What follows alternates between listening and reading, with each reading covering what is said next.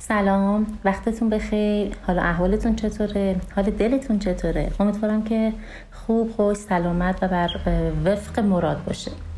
در ادامه موضوع ملت جعلی و ملت طبیعی یا واقعی می‌خواستم چند تا مثالی رو که اصولا محجور مونده رو بزنم تا بدونین که چطور ممکنه یک ملتی ملت طبیعی باشه. و در واقع نمودش رو پیدا کنیم. ببینید تو قسمت جنوب شرقی کشور ما در محدوده سه تا استان از جمله کرمان یزد و قسمتی از خراسان جنوبی امروزی طایفه بزرگ ریگی رو داریم. طایفه بزرگ ریگی به جز اینکه در مناطق داخلی کشور پراکنده هستند یک قسمتی هم در پاکستان و قسمت دیگری در افغانستان. البته ظاهرا یه قسمتیش هم توی تا هند پیشروی کرده ولی خب چیزی که اسنادی که ما داریم تو محدوده جغرافیایی هستش که الان اعلام کردم. پس داخل ایران تقریبا در سه قسمت بزرگ کشور هستن سیستان و بلوچستان. یه قسمتی از کرمان یه قسمتی از خراسان رعم جنوبی در پاکستان و در افغانستان. حالا این طایفه ریگی از اونجا که خب قبلا قسمتی از افغانستان و پاکستان جزئی از ایران بوده چیز عجیب غریبی نیست که چرا یه قسمتشون رفته اونجا. ولی قسمت جالبش اینجاست زمانی که حالا به هر حال محدوده ارزی کشور تغییر کرد و مثلا مرزها جابجا شد و افتاد اون سمت شد پاکستان این طرف شد افغانستان. این طایفه ریگی یک شاهکار بسیار بزرگی برای ایران انجام دادن. اونم که درست زمانی بود که انگلستان از جنوب کشور مستقر بود از هند تاریخ خاطرتون بیاریم افغان انگلستان از چون مستعمرش هندوستان بود از طریق راه دریایی میاد جنوب کشور و جنوب کشور رو تصرف می‌کنه. مدت زمانی که انگلستان اونجا بود البته خب همون دوره می‌تونید که فرانسوی ها بودن همون دوره پرتغالی ها بودن ولی خب همیشه ضرب و انگلستان بیشتر هست. میان درست در زمانی که اوج ضعف دولت مرکزی در تهران اتفاق افتاده و پایتخت فکر هر چیزی هست الا محدودیت مرزی الا جنگی که داره اتفاق میفته الا تصرفاتی که داره از همه طرف انجام میشه و فقط به فکر نمی‌دونم شاید عیاشی ها شاید های خودشون بودن. طایفه بزرگ ریگی میاد یک تنه یعنی واقعا به جز این خاندان کس دیگه هیچ کجای تاریخ ننوشته. میان و جلوی انگلیسی ها رو می‌گیرن. میان و شروع می‌کنن مبارزه کردن و انقدر مبارزه می‌کنن انقدر مبارزه می‌کنن و البته مبارزهشون از طرف بیشتر ترور بوده. چون می‌دونی خب زورشون نمی‌رسیده. اونا با توپ و تانک اومدن. و انگلستان همیشه در نیروی دریاییش و در ناوهای دریاییش قدرتمنده. ببین شما کشور انگلستان رو با اون جزیره کوچیک بریتانیا حالا دو تا جزیره دیگر هم مستعمره کرده در نظر بگیر شاید اندازه یکی از استانهای ما نباشه. اما قدرتی که بریتانیا داره و امروز ها بهش میگن مثلا این جزئی از deep state های بسیار قدر و قدرتمند هست جزء global های بزرگ هست. این قدرتش رو بیشتر در ناوگان جنگی دریاییش داره. و شما تصور کنید مردم سیستان و بلوچستان رو همین امروز در نظر بگیریم. و حالا فکر کنید اون زمان حمله انگلیس ها به ایران اینا چطوری می‌تونستن بیان مبارزه بکنن؟ تاریخ اینطور که نوشته از طریق ترورها یعنی مجبور بودن این کار بکنن. خفتشون بکنن بکشنشون و از این طریق پای اینا رو بتونن بکشنن عقب. تا اینکه می‌رسه به کجا؟ به مناقشه مرزی می‌رسه. بین افغانستان پاکستان و ایران می‌خواستن تعیین حدود کنن و مرزبندی کنن. ببین بجز یک ملت این یه ویژگی بچه ها از این قضیه نگاه بکنیم با توجه به اینکه من توضیح میدم ما همیشه توی کشورمون خائنین رو داشتیم. و دست خائنین همیشه تا اون بالاترین درجه ها باز بوده. ولی شما فکر کنید که یه طایفه اون طرف مرز در پاکستانه یک طایفهشون در افغانستانه و مثلا یه طایفه در ایران. البته که اون دوتا طایفه دیگه خودشون رو ایرانی می‌دونن. خب چون قسمتی از ایران بوده حالا جدا شده. ولی این طایفه ای که در ایران بوده با رهبری اون بزرگشون آقایی بوده به نام ملا محمد پتی ریگی. این حتما امیدوارم که اسمش رو شنیده باشید. اگرم نشنیدید بعدا حتما سرچ بکنید. با ریاست و با مدیریت و با حالا این ریش سفیدی اینا میان شروع کنن تعیین حدود مرزی کنن. میگن اوکی حالا از اینجا به بعد فکر کنید بعد این در شرایطی دارم میگم که دولت مرکزی اصلا روحشان خبر نداره. اصلا نمی‌دونه که مملکت این ورش رو نصفش رو برداشتن بردن و دارن میجنگن. مردم وقتی میگم ایران رو مرزبانان نگه داشتن تا ایران بمونه نه دولت ها نه حکومت ها نه پادشاه ها نه سلسله ها بلکه مردم بوده یک نمونه تاریخی و عینیش همین اینجاست. زمانی که دولت مرکزی اصلا توی این خواب و رویاهام نبود اینا شروع می‌کنن با هم دیگه میجنگن و میجنگن و خلاصه به آرامش که می‌رسن میگن اوکی از اینجا به بعد دیگه باید حرف بزنیم. بشینیم مذاکره کنیم ببینیم خط مرزی رو از کجا تعیین کنیم. و این جناب ملا محمد پتیرگی که باید نامشون جزء سرداران بزرگ مملکت ما یاد و نام کنه. و تو هر شهری به نظرم باید یک مجسمه یک خیابونی حتما به نامشون بشه. با تمامی زوری که داشتن با تمامی قدرتی که داشت تا جایی که میشه محدوده مرزی رو میکشونه از کشور تا جایی که بشه می‌بره خارج. چیکار می‌کنه؟ همون کاری که میگن آرش با تیر و کمان کرد و تا جایی که تونست زوری که در وجودش داشت تو بازوهاش گذاشت تا بالاترین قدرتش رو بفرسته و تیر رو در کمان بذاره که بتونه بره تا اوج تا اون دورترها که مرز رو اونجا مشخص بکنه. این طایفه با رهبری ملا محمد پتی ریگی میاد و تا جایی که می‌تونه منتها الهش مرزها رو میکشونه بالا. شما ببینید اون قسمت دقیقا مرز سیستان و بلوچستان رو ببینید. این موقع رفته خارج از یعنی به سطح بیرون روی پیدا کرده.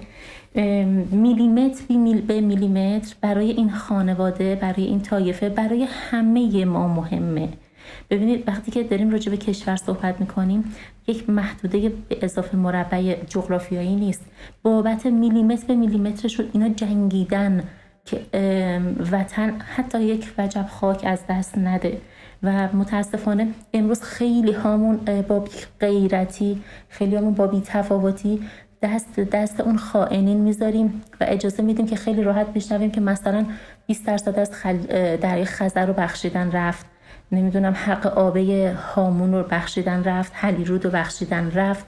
نمی‌دونم فلان قسمت رو واگذار کردن و همه فقط دارن مسخ شده میشنون و نمی‌دونن که بابت تک به تک این کشور تک به تک وجبش تک به تک شهرها و استانهاش چه جانها که نرفته و شاید حتی امروز من و شما اسمی هم ازشون نشنویم. اگر ما ملت نبودیم اگر ما یک ملت واقعی نبودیم آیا خانواده و طایفه ریگی با اینکه اون سمت مرزها خاندانشون هم بود خیلی به خودشون اذیت می‌شدن. آیا می‌رفتن کشته بشن؟ ببین تقریبا شاید ده دوازده نفر از بزرگان این طایفه ریگی توی اون جنگ بین انگلیس کشته شدن. بدون اینکه حتی کسی بخواد اسمی ازشون ببره. ولی اینا برای من برای تو برای نمی‌دونم خوشخوشان اون پادشاه و امتیاز این سردار بود نرفتن کشته بشن. اینا به خاطر ایرانشون رفتن. اینا رفتن تا ایرانشون بمونه. میگم خیلی اگه اینها ملت واقعی نبودن آیا می‌رفتن به جنگن؟ می‌گفتن خب گور بابای هر چه فرقی می‌کنه؟ ما خانوادهمون اینجاست. خون زندگیمون اینجاست. می‌خواد از امروز اسم من پاکستان باشه می‌خواد افغانستان باشه می‌خواد ایران باشه. اما جنگیدن که ایرانشون باشه. اینا با تمام وجود شده حتی با اون یکی طایفه مقابل خودشون که از خاندان خودشون هم بوده جنگیدن که ایران ایرانشون بمونه. نه اینکه بخواد منم دو, دو روز پیش بشم افغانستان خب اب نداره میشم. بشم پاکستان خب میشم. نه. ببین یه چیزایی هستش که باعث میشه که مردم بیستن. مردم مبارزه کنن مردم از جون بگذرن از طایفه و خاندان و عرائقشون زندگیشون بخواد بگذره. همین قضیه در کردستان افتاد. همین قضیه توی قسمت تبریز افتاد که شما تو تاریختون خوندید. بعد از اینکه باکو رو می‌گیرن البته باکو تا باکو نبوده تا تبریز اومدن گرفتن. دولت قرامت خواست. دولت روس اون زمان روسیه تزاری بود قرامت می‌خواد میگه باید قرامت جنگ رو بدی. با اینکه خودش حمله کرده بود میگه هم باید قرامت جنگ رو بدی هم اگه این هفت ایالت قفقاز رو اگه می‌خوای باید پولش رو بدی. دولت پول نداشت. میگه من پول, پول ندارم. قرامتم نمی‌تونم بدم. میگه نداری پس مال من. ولی چون نمی‌تونسته مستقیم بگیره میگه که خیلی خوب که قرارداد ببندیم. کلا بند 99 سال اینجا بده به من که می‌دونید شد قرارداد ترکمنچای. از طرفی توی جنگ بعدی میاد تبریزم می‌گیره. تبریز هم که می‌گیره دوباره شروع می‌کنن میگن که آی باید پول بدید قرامت بدید اگه نه اینم جزئی از عهدنامه اضافه میشه. این دفعه که مردم تبریز دیگه قبول نمی‌کنن. ببینید یه فاصله بین تصرف باکو تا تصرف آذربایجان تا تصرف تبریز یه فاصله زمانی بود و مردم تو این فاصله زمانی دیدن که یعنی شاید تا اون قبلش گنگ بودن یا گیج بودن. ولی از اونجایی که اون جزء قرارداد ترکمنچای امضا شده بود دولت مرکزی تزاری اومد و بلافاصله توی باکو تصرف کرد. چون منابع خب غنی زیادی داشت دیگه. بعد که میاد خب هم اون باعث میشه که ولع بکنه و تبریز هم میاد می‌گیره. تبریز که میاد می‌گیره خیلی ها از اقصانقات ایران دیگه خبر رسیده بود. همه شروع می‌کنن برای جنگیدن اما زورشون نمی‌رسه یا شاید هم دیر می‌رسن یا شاید هم طبق معمول خیانت های داخلی. اما چی میشه؟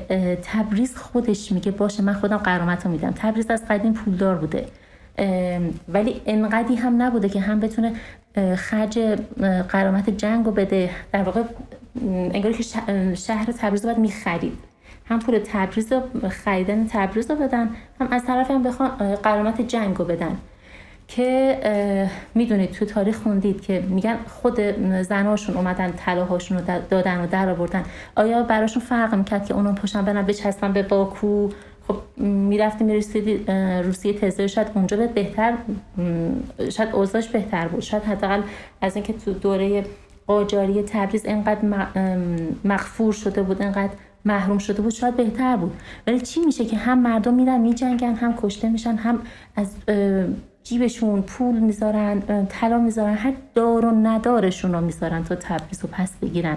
این از کجا میاد؟ اگر شما یک ملت نباشی از کجا میاد که امروز بعد از گذشت این همه سال پان ترک ها میان هی میگن که پاشید بیاید ما یه آذربایجان مستقل تشکیل بدیم با آذربایجان باکو یکی بشیم ما کشور آذربایجان تشکیل بدیم و هر بار دارن از تبریزی ها دارن تو دهنی می‌خورن.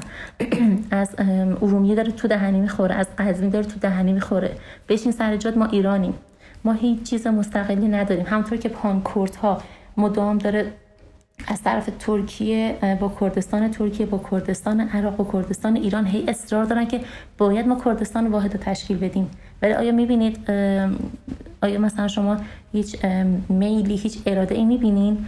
مطمئن باشید اگر روزی وضعیت کشور بهتر از این چیزی که امروز هست باشه و شرایط اقتصادیمون اجتماعیمون در واقع ایران رها و آزادی داشته باشیم. حتی اقلیم کردستان عراق هم برمیگرده به سمت ما. حتی اقلیم کردستان ترکیه با این همه اذیت و آزاری که میشه اونو برمیگردن میان به سمت ما.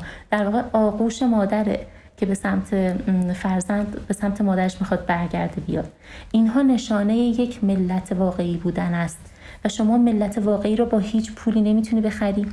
با هیچ قدرت و تمدنی نمی‌تونی بخری. با جهان اولی بودن و جهان توسعه یافته و جهان مدرن بودن نمی‌تونی بخری. این قضیه ملت سازی تو اروپا تو قرن 17 هم اتفاق میافته.